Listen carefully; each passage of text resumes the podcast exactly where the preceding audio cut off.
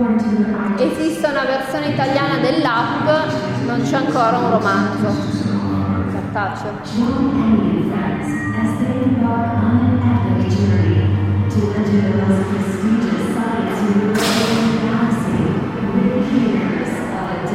E lei è Amy, tanto per lo blocchiamo qua. L'ultima ipotesi di transmedialità che invece vi avevo segnalato non ha a che fare con un romanzo vero e proprio, con un libro di carta, ma lo può diventare, che è Se mi ami non morire. Non so se avete mai visto questa applicazione, è un'applicazione sviluppata in francese ma che esiste in più lingue e che mi fa pensare a immagina di essere in guerra. Mm, probabilmente l'avete incontrato durante, durante il corso, quindi se lo conoscete tutti non sto a Okay. Eh, immagino di essere in guerra e questo brevissimo racconto di Ian Keller, edito da Feltrinelli con la misura di un passaporto, eh, che dentro ha una storia anche qui che vuole essere dal cartaceo immersiva, eh, un po' come i giochi di ruolo. Hm? Se oggi in Italia ci fosse la guerra, tu dove andresti? Se le bombe avessero distrutto quasi tutto il paese, quasi tutta la città, se nell'appartamento in cui vivi con la tua famiglia le pareti fossero piene di buchi, le finestre rotte, i balconi strappati via, sta arrivando l'inverno, il riscaldamento non funziona e piove dentro casa. L'unica stanza abitabile è la cucina, tua madre ha la bronchite e forse come un'altra polmonite. Tuo fratello maggiore ha perso tre dita nello scoppio di una mina e sostiene la milizia contro il volere dei tuoi genitori. Tua sorella più piccola è stata ferita, eccetera, eccetera. Eh, l'idea di farti...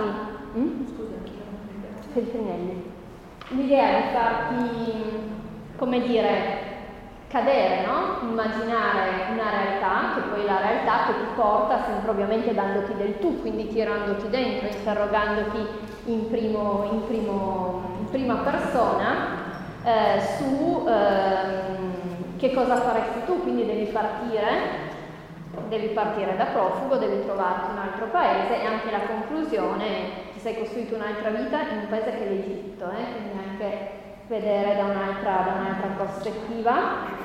Eh, hai dei figli che sono perfettamente integrati, avete ottenuto il permesso di soggiorno permanente nel vostro nuovo paese, i vostri bambini sono nati egiziani, la loro prima lingua è araba, l'arabo e anche se sono cristiani conoscono il Corano meglio della Bibbia. Incappellando la tua seconda casa, sei amico del calzolaio, del figlio del concessionario di automobili, al mercato ti offrono sempre i prodotti migliori, eppure resti sempre uno straniero e pensi ogni giorno a quando potrai tornare a casa.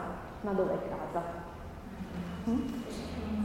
Sì, sì. Ed è, secondo me, non so, penso che qualcuno di voi l'abbia fatto, non di fare una lettura ad alta voce, è anche molto veloce perché è illustrato, eh, questo mio, eh, però è veramente c'è l'idea di tenere un gruppo di ragazzi, di alunni, un gruppo che viene in biblioteca, eccetera, e di provare a fare un'esperienza immersiva. Allora, quando io ho conosciuto chi ha scritto Se mi ami non morire, è esattamente quello che mi è venuto in mente. Se mi ami non morire è un'applicazione che è stata scritta lo sviluppatore, l'autore l'hanno scritta dopo aver letto un articolo che uscì due anni fa sulla versione online di Le Monde, dove una giornalista francese raccontava la storia, dei, faceva dei ritratti di eh, adolescenti siriani che erano in quel momento in un campo profughi in Germania. E una di loro eh, raccontava di quanto quello che lei aveva di più importante fosse il suo smartphone perché era l'unica cosa che le permetteva di rimanere a contatto con la sua famiglia, con quella che era stata a casa sua. E quindi utilizzando questa ragazza come consulente loro hanno immaginato questa applicazione, che è un'applicazione che gira sia su Android che su iOS, mm? ed è Ah, se mi ami non morire perché Anter un uomo un amour in francese, che è il titolo originale, e, mm, è una frase che si dice in arabo da tradizione a una persona a cui vuoi bene che sai che non vedrai per un, per un po'. Mm? E, mm, c'è anche un prologo, è un'applicazione che è stata sviluppata con Arte. Giusto per farvi vedere la tipologia di illustrazioni.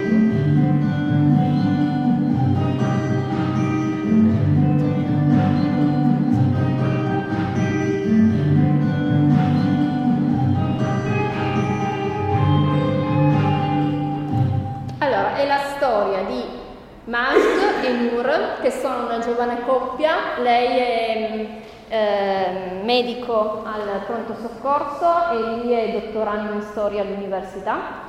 Eh, vivono a Homs, Homs è sotto le bombe, Uh, siamo all'inizio della guerra in Siria, a un certo punto muore sorella, sotto le bombe la sorella gemella di lei, quindi decidono che non possono più, devono fare qualcosa, devono cercare una vita migliore. Non possono partire tutti e due perché hanno dei familiari che non possono partire, quindi Mark rimane e parte solo la moglie. Uh, L'applicazione, come avete visto, è un'applicazione, vi diceva, hanno solo il telefono per parlarsi, quindi è come un'applicazione di messaggi, come se avesse, che ne so, Whatsapp, hm?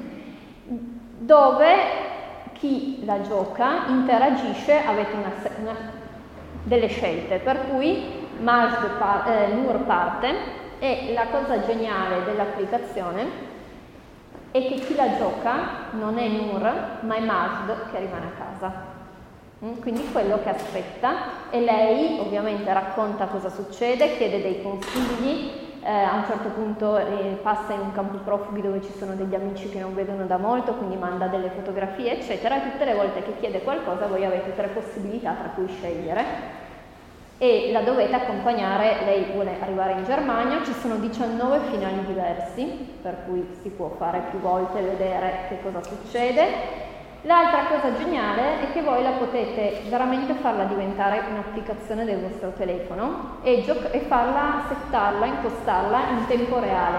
Questo vuol dire che se per tre giorni lei non dice niente, per tre giorni voi non riceverete niente, non potete andare avanti nel, nel gioco, eh? quindi per far capire il tempo dell'attesa e l'incomunicabilità che passa solo attraverso quella cosa lì. Mm? Esiste, no, in italiano, questo esiste in italiano, sì, sì, è, è tradotta in diverse lingue, eh, quello che manca, perché se sono in francese sul sito c'è anche un prologo che vi racconta la loro storia prima, quindi per essere più vicini ai personaggi. Quello sono in francese sul sito di Arte, ma l'applicazione esiste ed esiste in italiano. E, e anche questo cioè, non nasceva da un, libro di carta, però mi piaceva mettervelo proprio per il rapporto con questo libro, secondo me, e perché ha una certa forza, proprio in questa scelta noi siamo abituati che quando è qualcosa in cui bisogna mettersi in gioco, giocare, gioco di ruolo, videogioco, eccetera, sia sempre la parte attiva e in questo caso no. Scusa, sì? ignoranza crassa, lo acquisti e l'hai acquistato sì, lo acquisti per si un può, certo tempo? No, quando l'hai acquistato l'hai acquistato anche a un prezzo abbastanza cioè un prezzo molto, molto basso e gira su diverse piattaforme, per cui sia che abbiate un iPhone o una, qualcosa su cui gira Android o Google Play, su Nintendo, mm, Steam appunto là potete vedere il prologo che però è solo in francese. Mm. Però solo su, su, su telefono. Su, è fatto per girare su telefono proprio perché loro eh, o su iPad scaricare, per cui ad esempio so, io ho fatto l'esperimento, abbiamo fatto un laboratorio su questo e poi l'ho fatto, l'ho fatto vedere ai ragazzi ed era scaricato sull'iPad della biblioteca per cui loro potevano anche, qualcuno se l'è comprato seduta stante eh, quando hanno finito il laboratorio. Sì, sì, sì, sì, sì, scegliere anche in discussione, no? Anche solo il fatto di dire ok, me lo gioco tutto perché voglio vedere in quali dei 19 finali la porto oppure poi dopo ne faccio un altro. E altri che invece dicevano no, facciamolo in tempo reale, per cui però veramente in tempo reale vuol dire che, che ne so, lei dice non ho batteria e per tre giorni e poi quando lei manda un messaggio suona come un vero proprio come se suonasse un messaggio di WhatsApp sul telefono. Per cui anche sì, potete provarlo, sperimentarlo e mi piaceva perché secondo me è un tipo di narrazione soprattutto legata a dei... Ecco, è, è immersiva esattamente come era immersiva quella su Edgar Allan Poe, solo che questa parte della realtà e quell'altra partiva invece da, da, un racconto classico, per cui mi piaceva farvelo vedere perché mi sembrava un buon strumento per, per poter lavorare e soprattutto si legava a questo che si presta un sacco di, di laboratori. Mm? Pausa. 10 minuti, non so come fate di solito.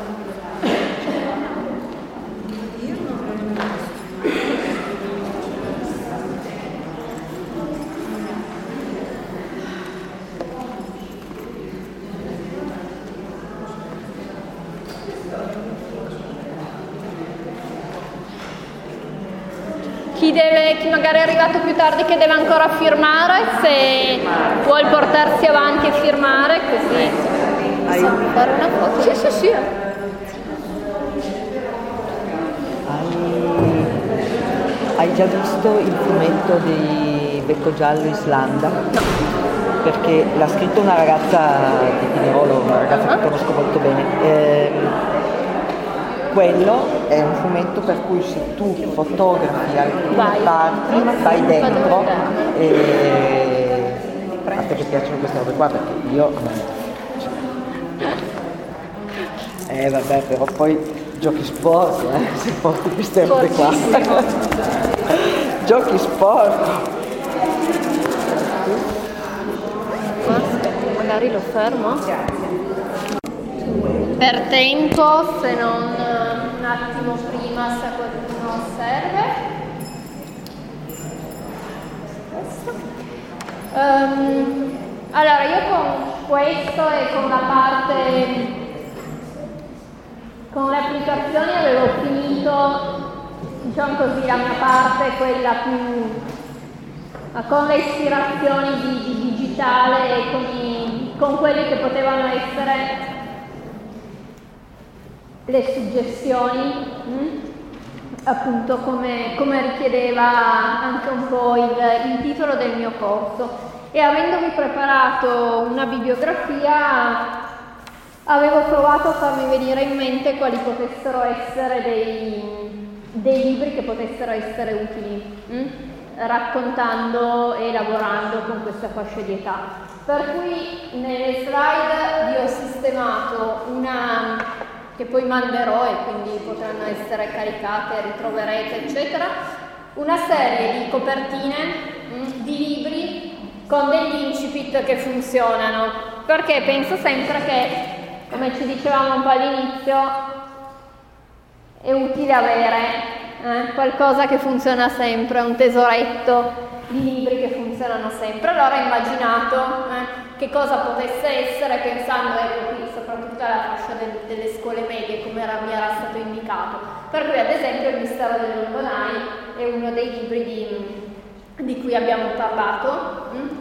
Eh, come vedete non ho scelto dei libri nuovissimi, mm, perché l'idea è anche quella di andare a pescare tra le cose che funzionano sempre, tra le cose di peso che eh, hanno eh, una, una possibilità di avere una seconda vita perché magari hanno delle nuove riedizioni o perché fortunatamente non escono mai in catalogo.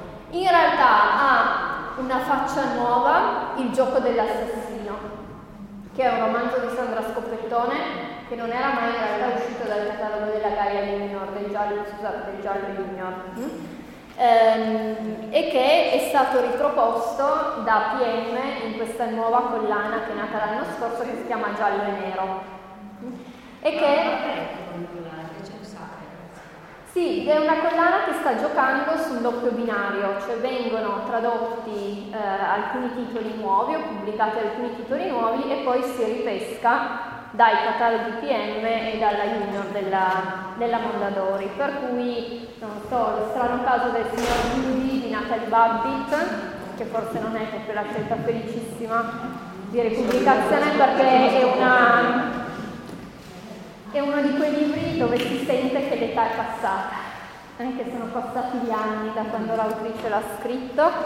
Ehm, ed è anche, eh, voi sapete, eh, due o tre anni fa hanno cominciato a scadere i diritti di titoli di grandi collane come quelle che abbiamo citato all'inizio, quindi vengono ripubblicati con il doppio gioco, cioè o c'è chi appunto cambia editore, cambia collana, però è sempre quello, Sandra Scoppettone, il gioco dell'assassino.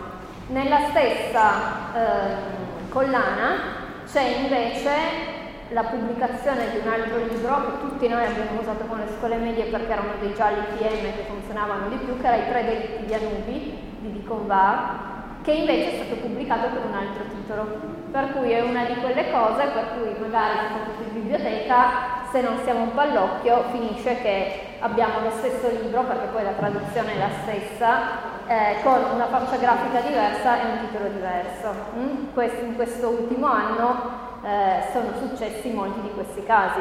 Eh, da un lato molto buono, nel senso che tornano in catalogo e disponibili in libreria un sacco di autori di peso eh, che, che, stanno ritornando in nuove, nuove, collane, ma a volte c'è questo gioco di cambiare il titolo. Mm? Per cui facciamo un po' di, magari un po' d'attenzione, soprattutto se siamo una biblioteca e quindi... E poi vi ho scelto appunto il sempre verde verdissimo, la stanza 13, che le biblioteche hanno in miliardi di eh, edizioni diverse, perché state almeno quattro, però veramente questo è l'esempio di come un libro possa funzionare benissimo perché quell'inizio lì, di quell'incubo che Fliss in seconda media fa di notte, sogna questa casa dove ai suoi piedi la portano, lei non vorrebbe oltrepassare quel cancello, salire quelle scale, vedere questa stanza della morte, eccetera, e si sveglia urlando. È un incubo il giorno dopo lei parte con eh, i suoi compagni per la, eh, per la gita, per questa settimana mm, e ehm, scopre che il luogo dove saranno ospitati è esattamente la casa che lei ha sognato.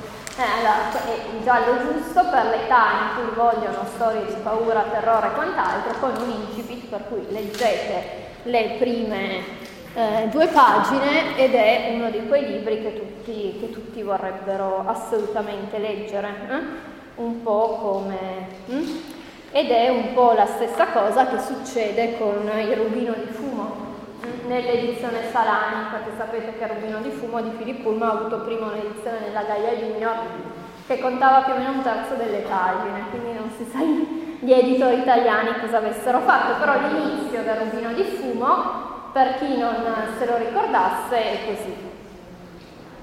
In un freddo, uggioso pomeriggio di inizio ottobre del 1872, una carrozza si fermò davanti agli uffici di Lockhart e Shelby, spedizionieri marittimi nel cuore finanziario di Londra, e una fanciulla ne discese e pagò il vetturino.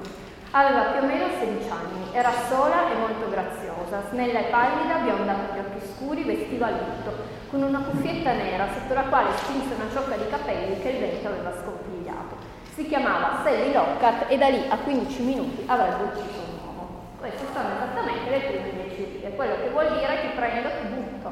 Un autore talmente bravo che butto in mezzo a una storia anche lì. Eh? Quindi questi incipit che funzionano, eh? era una ragazza buia e tempestosa, la ragazza dei lupi che forse continua ad essere eh, il romanzo più riuscito di Catherine Randall, mm, questa storia assolutamente avventurosa, anche qui prima parlavamo di avventura, ai tempi degli Zato mi vestivano i soffialupi, mm? quindi quando eravamo al posto di avere cani di compagnia si avevano i lupi e potevi stufarti perché un gruppo addentava un ospite o rovinava le tende o semplicemente dovevi andare in vacanza e quindi soffio lupe rieducavano i lupi ad essere selvatici, a tornare a vivere nei boschi e la mamma di questa ragazza, della protagonista, è una soffia lupi che è invisa per un motivo che inizialmente non si conosce al capo delle guardie dello zar, che a un certo punto l'arresta e la porta in prigione a San Pietroburgo. Il racconto è il racconto, l'avventura anche qua di crescita, eh, il viaggio che questa ragazza fa con i tre lupi casa e con eh, un amico per andare a San Pietroburgo e sulla sua strada incontra tutta una serie di persone che a modo loro hanno a che fare eh, con la libertà. Mm? E poi vi ho messo anche beh, un altro, le prime due pagine che funzionano sempre una chitarra per due, per chi lo conosce, che è un Mondadori in catalogo da molto, dove c'è questo ragazzino che per fare la bravata prende la macchina della mamma e si ritrova a sputare salve di vomito, perché ovviamente ha bevuto e non ha mai bevuto prima, sulle scarpe scure di un poliziotto eh, che gli fa vedere che lui ha appena travolto un corpo, che è un nano da giardino, eh, però prima di dirgli che è un nano da giardino ve la fa patire. Mm? Eh, la casa delle vacanze, 80 miglia di Antonio Ferrara l'ho messo perché funziona l'incipit ma funziona tutto il romanzo, eh? chi, chi, l'ha letto lo conosce, eh, parla delle 80 miglia sono la distanza che un treno poteva coprire, eh, un treno a carbone, un treno impiegati nella conquista del West americano, nella eh, costruzione della ferrovia, quindi tutte le città stavano a 80 miglia. E cosa si racconta? Si racconta il sogno hm, americano e lo si fa, Ferrara utilizza una scrittura molto cadenzata, frasi brevi per cui voi leggete ed è un po' come sentire il rumore delle traversine del treno. E poi c'è The Big Swim che mi piace sempre proporre per le scuole medie perché è uno di quei romanzi brevi usciti da bianco e nero, quindi scritti con i caratteri ad alta leggibilità, che è un romanzo breve di formazione perfetto ed è la storia di Ethan che va al campo estivo e ha tre obiettivi. Mm? Sopravvivere, non diventare lo zimbello e non essere il peggiore in tutto. Mm?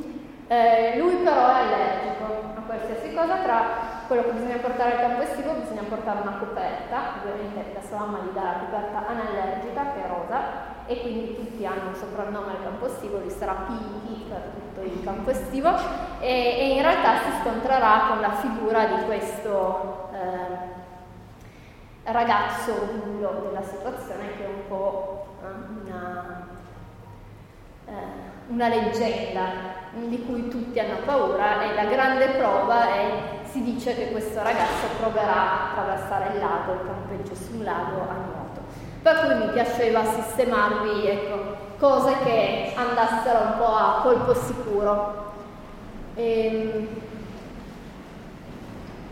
beh, vi ho riportato Aidan Chambers, non un po' quello che dicevamo prima quando qualcuno ha detto l'identificazione, il fatto che leggere Citando Dan Chambers consente di sentirsi soli, di fare chiarezza dentro di sé, di confrontarsi con una gamma completa delle esperienze umane, comprese quelle che non troveremo mai direttamente. E quindi vi ho sistemato, io ho sistemato le copertine perché pensavo di poterveli far vedere, ma magari cerchiamo qualche immagine online, no? delle storie dove è possibile confrontarsi, ritrovarsi eh, tra quelle che avete in bibliografia. Eh, vi ho messo in perfetta perché insomma, in questi ultimi mesi mi è piaciuto molto, è un album mm, cartonato mm, di non tantissime pagine. Questo è il tipo di illustrazione, tanto per capirci. Mm. Nasce da un, da un documentario animato che Andrea Dorfman, l'autrice, ha girato e racconta la sua vicenda. Mm? Lei è una sceneggiatrice e si innamora di un nuovo ragazzo e cominci- abitano sulle due sponde opposte mm, degli Stati Uniti, cominciano a scriversi, a mandarsi delle cartoline inventate da loro, costruite da loro, dove a un certo punto rivelano dei segreti. E forse perché questo nuovo fidanzato è un chirurgo plastico, lei ritrova quello che è stato un peso della sua infanzia durante la sua adolescenza. Lei ha sempre pensato di avere un naso enorme è sempre stato un suo problema e quindi a ritroso eh, ripercorre dalla sua infanzia tutte le situazioni in cui lei si è sentita imperfetta, fin poi a scoprire che invece questo non è assolutamente un problema. Mm? Poi vi ho sistemato, questo ce l'ho da farvi vedere anche perché è di peso, mm? eh, che è un fumetto uscito da, da Mondadori in quest'estate, l'estate in cui tutto cambia, che è il racconto mm, fatto da questa autrice norvegese, questo è più o meno mm, la grafica, tanto per darvi un'idea, mm, di... Ehm, dell'estate in cui tutto diventa diverso. Eh? Quindi questa eh, ragazzina che va al campeggio eh, con gli zii e due cugine, una della sua stessa età e una più grande, e lei si aspetta di fare con la cugina della stessa età le cose che hanno sempre fatto, cioè quindi riempire il barattolo di cavallette, eh, fare i bagni, eccetera, e invece la cugina non ha nessuna intenzione perché il massimo è stare con la sorella e con i più grandi eh? e quindi si crea una sorta di, di abisso mh, perché qualcuno è più avanti e qualcuna no e, e quindi racconta la, la, difficoltà di crescere. Mm? E lo fa anche con un sacco di silenzi, per cui secondo me è apprezzabile anche, anche per questo. Poi vabbè, vi avevo messo Nodi al pettine della Murray perché è sempre comunque un romanzo tra l'altro con un protagonista maschile eh, sul il non saper cosa fare eh, e il, invece gli altri che sanno esattamente tu cosa dovresti fare, no? Un po', forse non ve l'ho messa in bibliografia, però la stessa cosa che succede in un romanzo che secondo me è sempre bene avere a portata di mano, intitola Il più grande calciatore di tutto il mondo, o di tutti i tempi, non me lo ricordo più, di Germano Zullo, uscito dalla nuova frontiera junior qualche anno fa. Anche qua un romanzo sul calcio, per cui quando lo presentate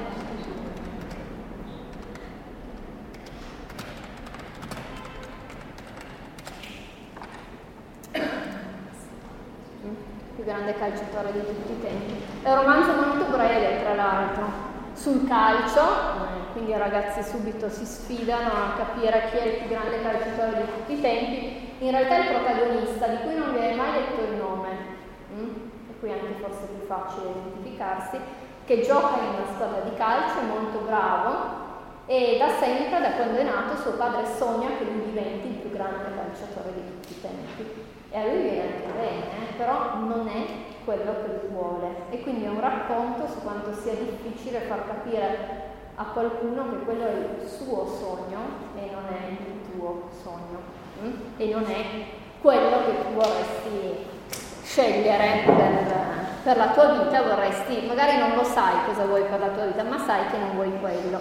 E a proposito abbiamo messo un fumetto che è Nimona, che è uscito da Bao due o tre anni fa, secondo me funziona benissimo perché in realtà è un fumetto che racconta eh, il mondo di questi cavalieri che ordinano la pizza col cellulare, eccetera, quindi è un medioevo distopico, moderno, contemporaneo, eccetera. Di questi due li vedete, uno biondo e l'altro scuro, che erano amicissimi da piccoli e poi sono diventati capi di due fazioni opposte, e di questa ragazzina che arriva come aiutante di uno dei due.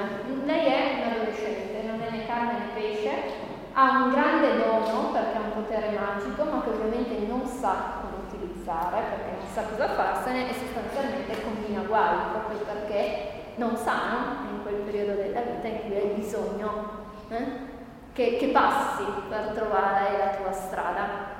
ed è, è, bello proprio perché ha questa ambientazione per cui si può proporre a chi ama il fantasy, a chi ama, è una storia concretissima dal punto di vista della descrizione di un adolescente, per cui funziona, funziona veramente bene. E in basso invece... Mm? Sì, sì, sì, sì, eh, combina guai, si inciampa nei suoi piedi, sbaglia sempre la forza, si arrabbia tantissimo, quindi sbatte le porte e se ne va pensando che tutti la inseguano, cosa che non è vera. Ehm, e soprattutto a un certo punto poi si rende conto che anche le altre due persone con cui lei ha a che fare, che sono adulte, non, eh, sono state adolescenti come lei e soprattutto non sono così perfette e adulte come... Però la descrizione bella secondo me è proprio la sua, no? dell'imperfezione e del non essere né carne né pesce. Uh, in basso invece avete D'amore altre tempeste, che è un fumetto che è uscito in primavera per Sinnos e che ha, è doppio, quindi lo potete leggere da una parte e dall'altra ed è questa amorosa storia con mezzo spiegazioni scientifiche sul sesso tutto in fumetto piuttosto che cosa hanno detto i grandi filosofi sull'amore eccetera ehm, dal lato di lei e dal lato di lui che a metà si incontrano c'è questa che è la pagina finale in fondo per, per, tutte e due le storie. E invece in alto avete la pagina di una poesia mm, quella che dà il titolo a Cervo sarai tu che è la eh, raccolta di poesie di Silvia Vecchini, uscita per Topi Pittori con le illustrazioni di Francesco Chiacchio. Ehm, in questi anni sono uscite Rierime di Rabbia di Tognolini, le poesie di Chiara Carminati destinate agli adolescenti, queste sono nuove. Mm? E, ehm, e, quella, e appunto sono tutte eh, poesie che dicono la difficoltà, un'etichetta, una parola e un verbo, ma per cortesia non acerbo. Acerbo sarai tu, talmente aspro, immangiabile da non volerne più. E poi chi ha detto che devo piacere a te? Io di certo no.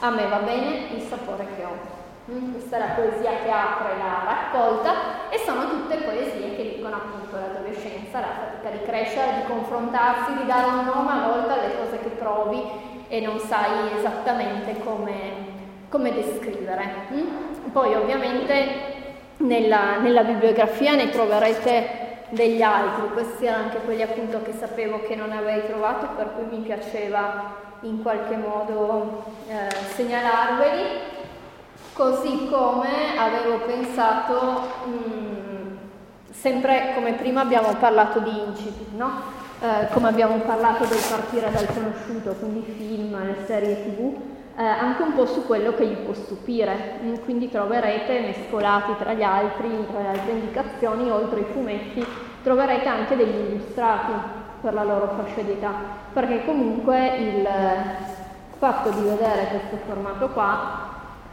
mm, magari non se lo aspettano e invece è un formato per loro. Eh, questo è un esperimento fatto da Uovo Nero, il Pavia e la ragazza, mm, che è un racconto breve della Dowd, quindi l'autrice del Mistero del London Eye, che è stato illustrato da Emma Shord, quindi ad acquarello, quindi questo è il tipo di, di testo che ne viene, che ne viene fuori. Hm?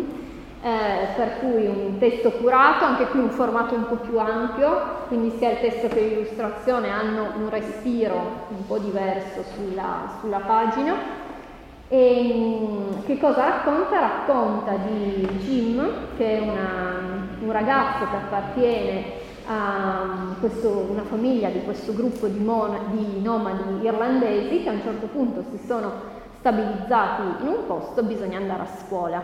Mm?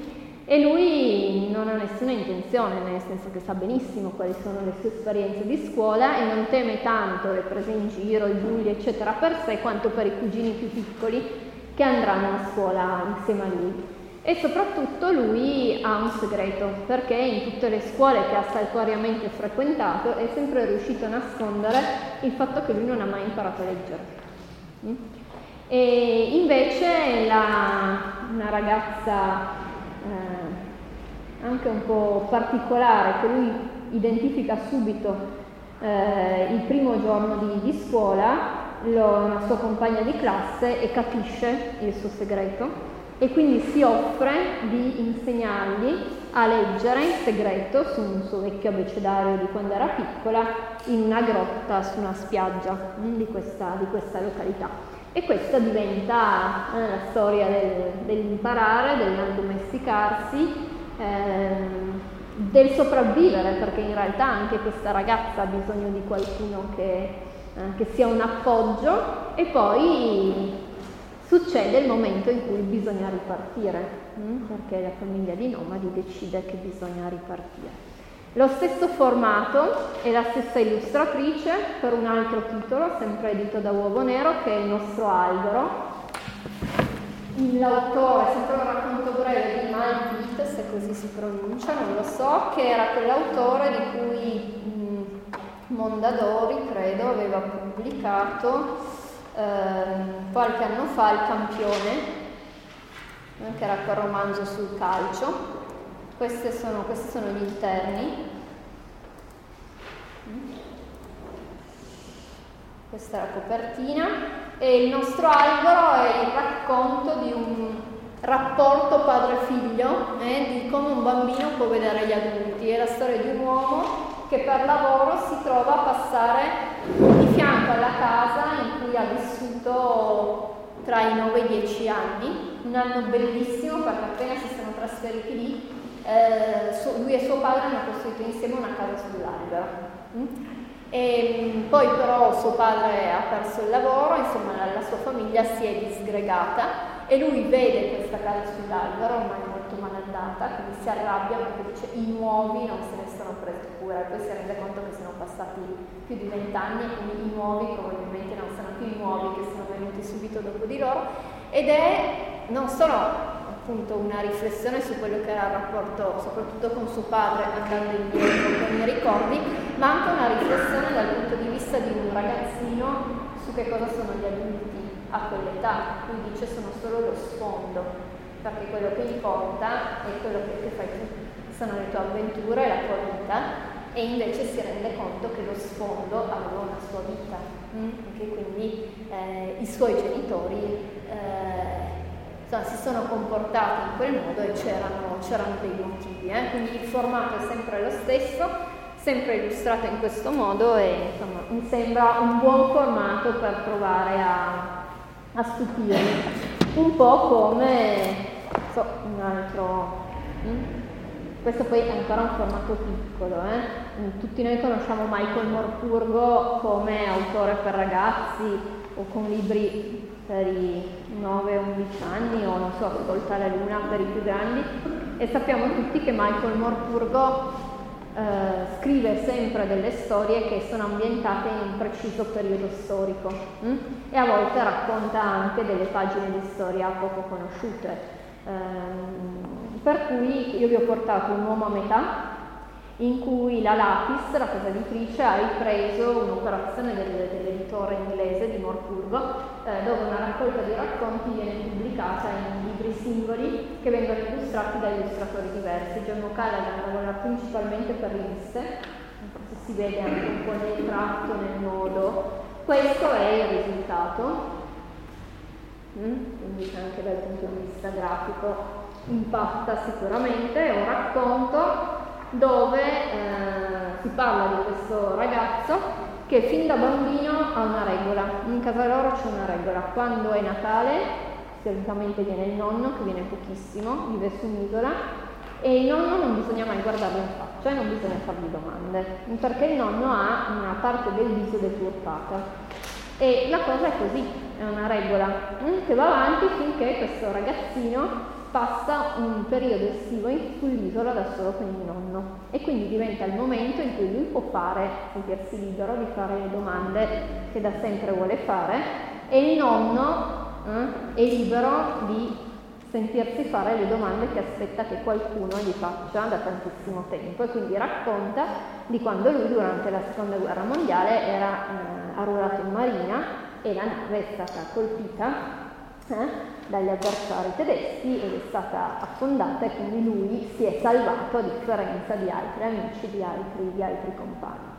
E anche questo ha un formato hm, che insomma è esattamente per la loro età, però potrebbe sembrare per più piccoli, ma con cui potete, potete spiazzarli. Eh? Eh, non ho invece l'ultimo libro che è arrivato in libreria di Michael Morturgo, dove anche qui Rizzoli ha ha ripreso dall'editore uh, un'operazione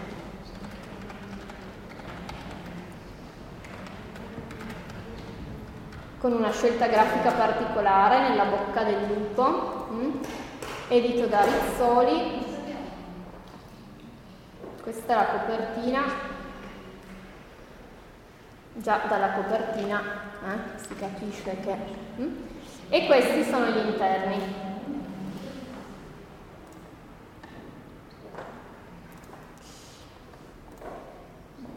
Quelli lassù.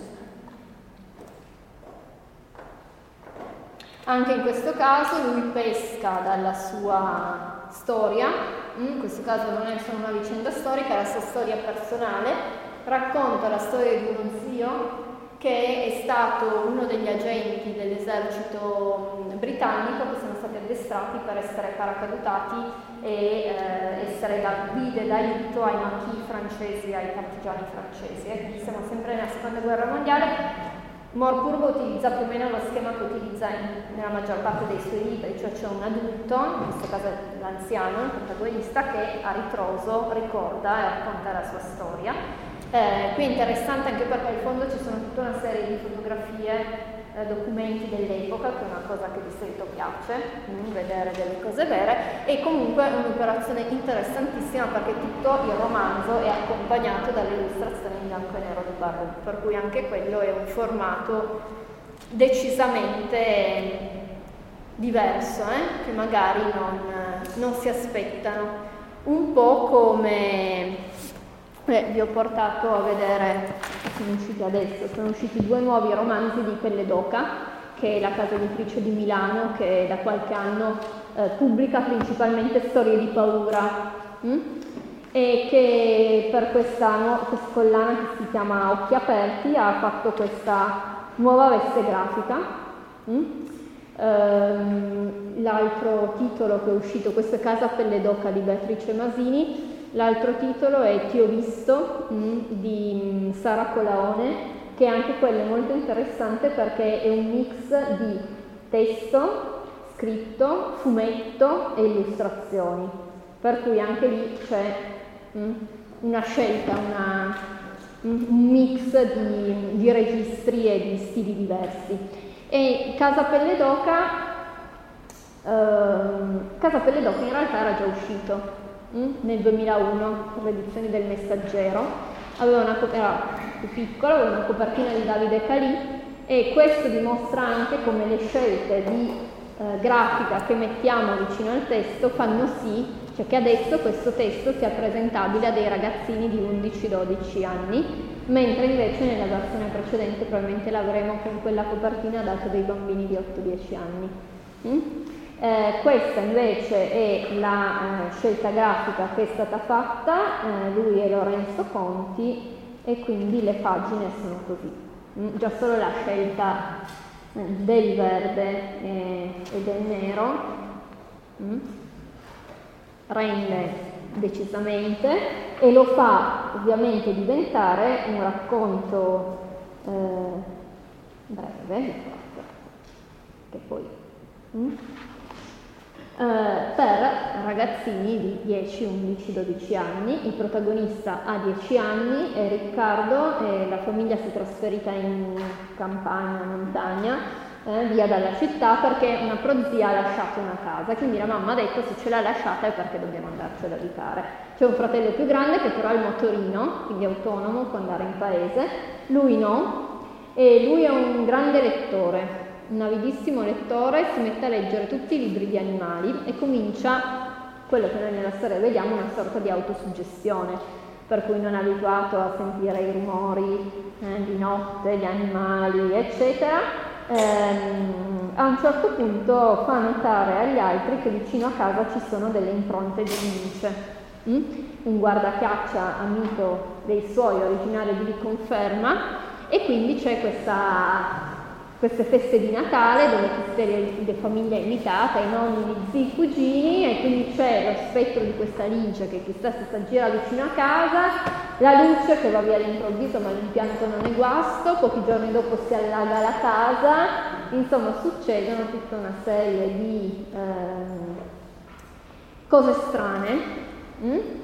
Che però poi alla fine si capisce succedono per un motivo vero, eh? quindi è in realtà un racconto che ha di paura la struttura eh, che ti porta a credere, però mi piaceva portarlo innanzitutto perché è nuovo e penso che sia una scelta grafica azzeccatissima e che colpisca anche perché un libro del genere, non so, sull'espositore delle novità piuttosto che attira l'occhio Mm? ma anche perché è proprio la dimostrazione che, come dicevamo prima, no? quando all'inizio, quando parlavamo delle copertine, a seconda della scelta grafica che faccio, riesco a raggiungere o no il pubblico per cui quel libro è adatto. Mm? E questo è, è l'esempio. Mm?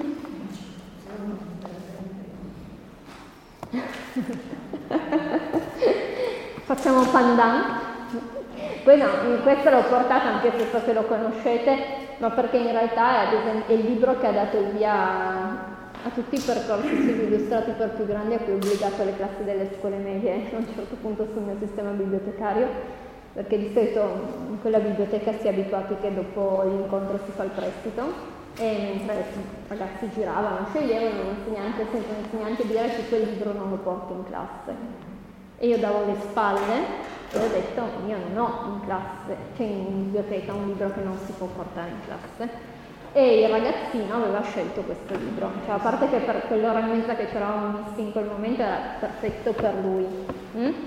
Però l'insegnante non voleva che venisse portato in classe perché ha le figure. Mm?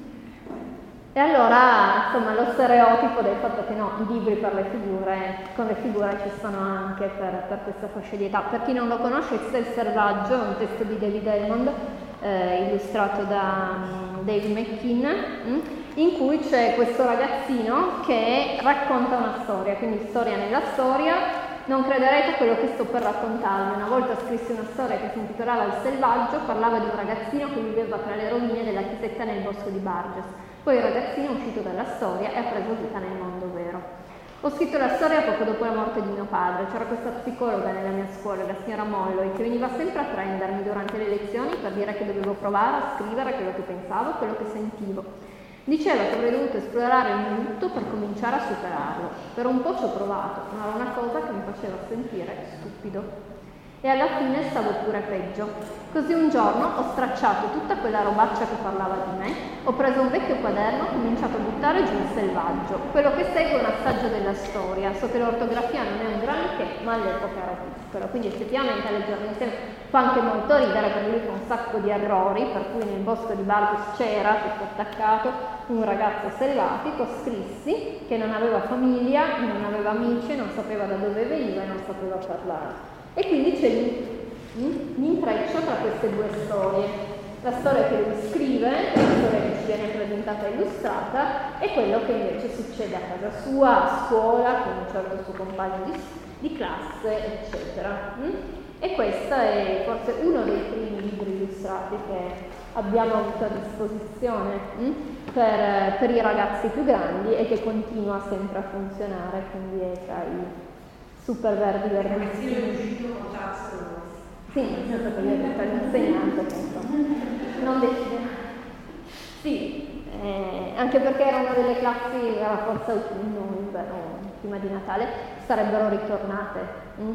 E quindi era anche interessante perché poi tenendo qualche mese i libri in prestito cioè, no, non l'avrebbe letto solo lui, mm? avrebbero letto se li facevano girare. E quindi per me era anche interessante che loro tornassero e dicessero cosa ne pensavano, con l'insegnante in presenza, eh, del libro che lei non voleva. Penso se lei l'ha letto e ci ha dato un'occhiata, no, però per me l'importante era che, che loro potessero insomma, leggerlo e portarlo a casa. No? A proposito della rielaborazione del libro, e se ha dei titoli a questo riguardo, perché io ragazzi siete ridotta a, a poca condizione, spero di non dover affrontare questo problema. Qualcuno diceva dopo la mezzanotte che anche la rielaborazione di tutta la rabbia, no? Che ti viene in situazioni in cui in qualche modo Sette minuti dopo la mezzanotte, che era un testo, visto che voi avete citato la Daud, hm? era un testo che lei aveva iniziato, abbozzato e che alla sua morte rimase, rimase così, una bozza, no? E che l'editore, d'accordo con gli eredi di, della Daud, diede, affidò a Patrick Ness, a proposito di di altri grandi autori perché scrivesse e in realtà ha tutto un apparato illustrativo con queste illustrazioni a china eccetera che accompagnano per cui merita ecco, leggerlo nella versione quella con copertina cartonata che ha il, il, anche l'apparato illustrativo cioè che, si può, che si può apprezzare hm? stavo pensando a cos'altro vi avevo messo in avevo anche aperto qualcosa, facciamoci venire in mente. Vabbè, vi avevo... pensavo di trovarlo qui, io non vi ho portato. As- proprio stavo dicendo, stavo chiedendo quanti anni aveva dato, perché se quello sicuramente, anche perché quello è proprio quello che sta succedendo, nel senso che questa mamma non è la morte, è la mamma nel, nel romanzo, che muore e non, e non passa, però eh, eh, non, è, non, è ancora, non è ancora morta in realtà, c'è tutta la rabbia della malattia che ha questa, che avrà questa, questo finale. Eh, e però se no un altro secondo me che potrebbe andare bene è Stanisto di Piumini e Stanisto, eh, lo Stanisto eh, vecchio, vecchio, vecchio Ronaldo Gaudi, ragazzi. E poi perché c'è anche Leonardo Rolanda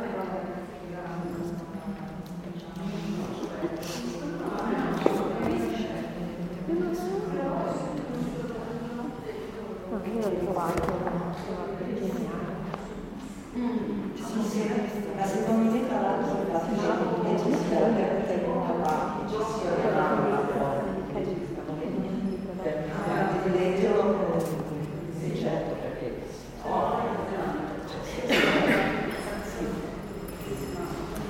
eh, ritiriamo le fila così magari arriviamo alla conclusione. Eh, io no, appunto pensavo di vederlo qua è pesantissimo caricato, eh, però vi faccio vedere il trailer, anche questo è un romanzo grafico di un certo impatto, vediamo se ci sono delle immagini de, di, delle illustrazioni di Vincent Reinamonte, il titolo è A sud dell'Alameda ed è un uh, romanzo quanto, eh, di edicola edizione, quanto mai attuale perché racconta le eh, rivolte studentesche in Cile di qualche anno fa, mh? Mm? quando, e questa è la, la faccia, mm? eh, è ovviamente un libro dalla terza media in su, vedere se c'erano delle pagine interne, eh, quindi grafica e scrittura, giocata su tre colori, il rosso, l'azzurro e il nero.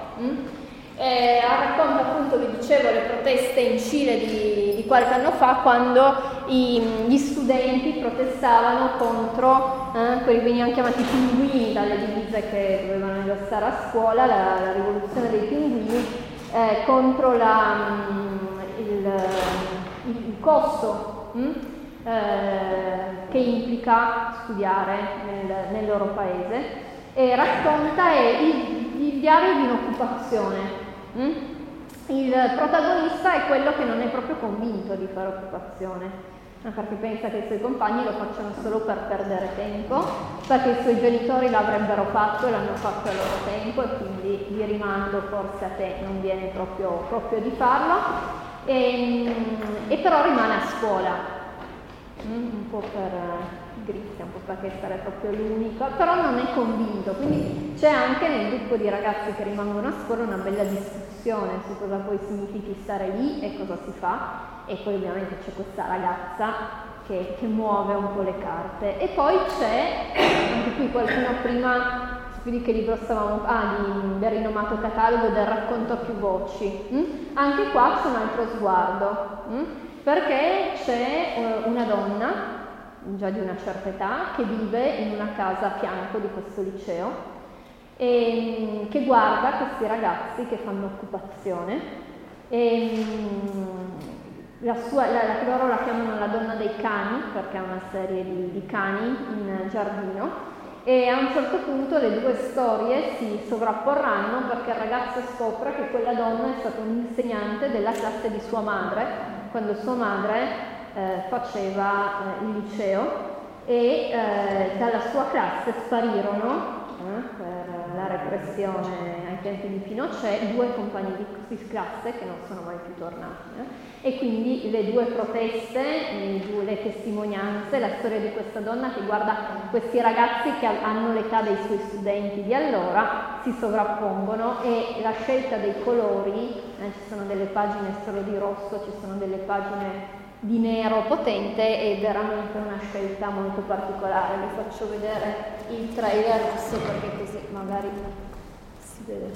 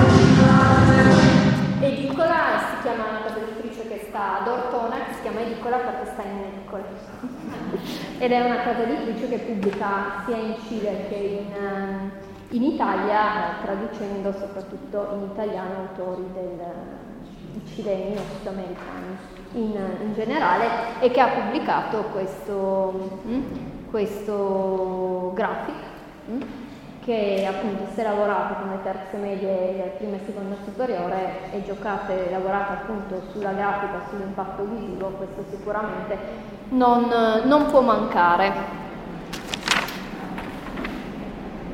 Giorno della notte. Giorno della notte. Ah, Giorno della notte è un altro ritorno. Eh?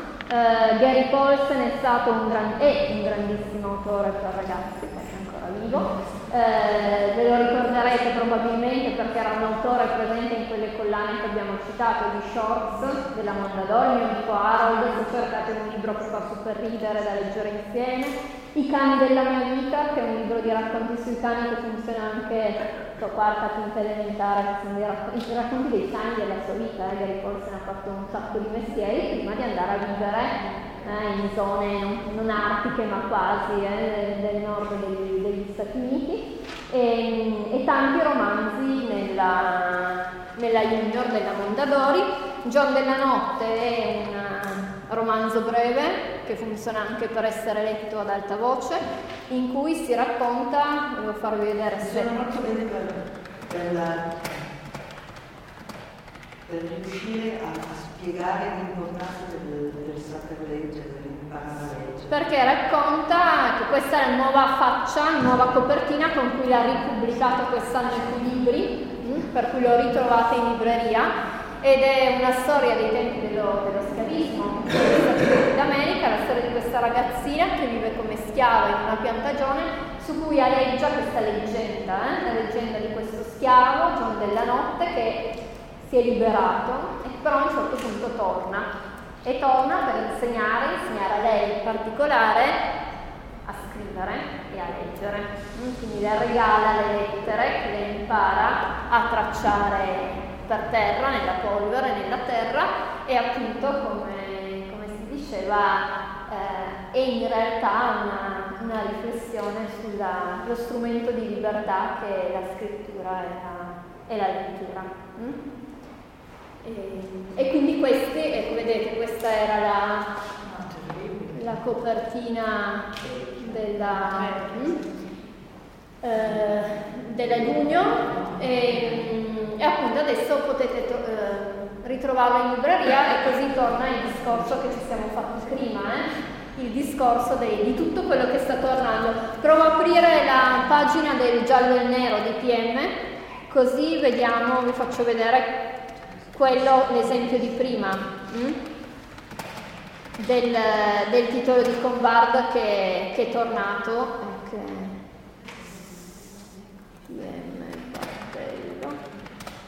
piace di più? No, non mi piace. Allora andiamo direttamente su.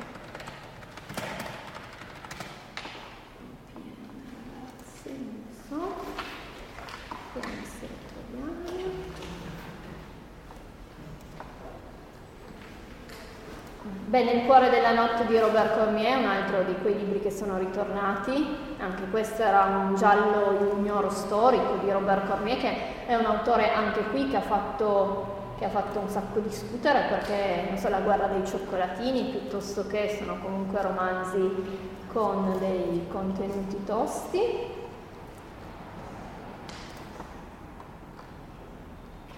Ecco, l'ombra dello sciacallo è quello che noi abbiamo in biblioteca come i tre delitti di Anubi. Cambiato il titolo, eh?